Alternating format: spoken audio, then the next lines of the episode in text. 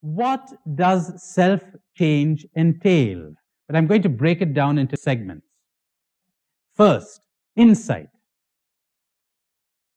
Not effort, not cultivating habits, not having an ideal. Ideals do a lot of damage. You're the whole time focusing on what should be instead of understanding what is.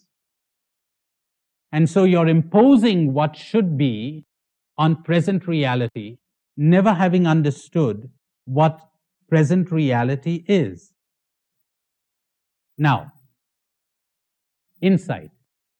Let me give you an example of that from my own experience, counseling experience. There's this priest who comes to me and says he's lazy. He wants to be more industrious, more active. He is lazy. And I say, lazy? What does that mean? Now we're going to get in, into insight. What's he talking about? In the old days, I would have said to him, Oh, you're lazy, huh? He says, Yes. Well, let's see. If I had said, Do you have married brothers and sisters? I do. Do you see how hard they have to work? That'll make him guilty. But he hasn't got self insight. In the old days, I would have said to him, Why don't you do this? Why don't you make a list of things you want to do every day? And then every night you tick them off. That'll give you a good feeling. And then, so build up a habit. Or I might say to him, Who's your ideal? Who's your patron saint? He says, Saint Francis Xavier. Now, see how much that guy worked? You got to meditate on your ideal, and that will get you moving, etc. Now, that's one way of going about it, but I'm sorry to say it's superficial. Making him use his willpower, his effort, etc., doesn't last very long. His behavior may change, but he does not. Let's move in the other direction. I say to him, lazy? What's that? You know, there are about 500 million types of laziness. Let's hear what your type of laziness. Would you describe what you mean when you're talking about laziness? He says, Well, you know, I never get anything done. Uh huh. You don't feel like doing anything. That's right. I don't feel like doing anything. You mean right from the moment you get up in the morning? Yes. He says, You know, I wake up in the morning and nothing worth getting up for. He says, That's right. Nothing worth getting up for. You're depressed. He says, You could call it that. I'm depressed. So I've sort of withdrawn. Have you always been like this? Mm, well, not always. When I was younger, I was more active. When I was in the seminary, I was full of life. When did this begin? About three years ago, four years ago. Anything happen? He's thinking. Well, if you have to think so much, nothing special could have happened four years ago. How about the year before that? What happened? He said, Well, I was ordained.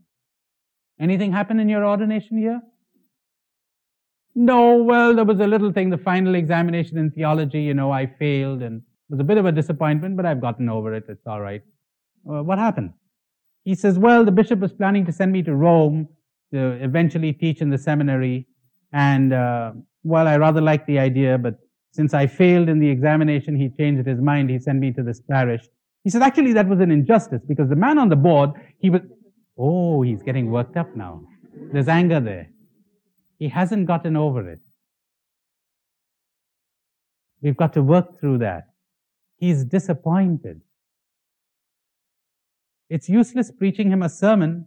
We've got to find out what's happening there. It's useless giving him an ideal.